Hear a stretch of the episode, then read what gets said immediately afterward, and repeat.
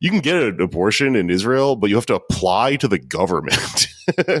and they can tell you no. And if you do it outside of that system, they can like imprison the doctor for life and shit. Whoa.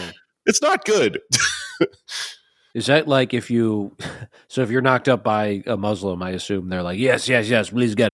That's what I was thinking is like, okay, those are probably the ones that they allow to do it, you know?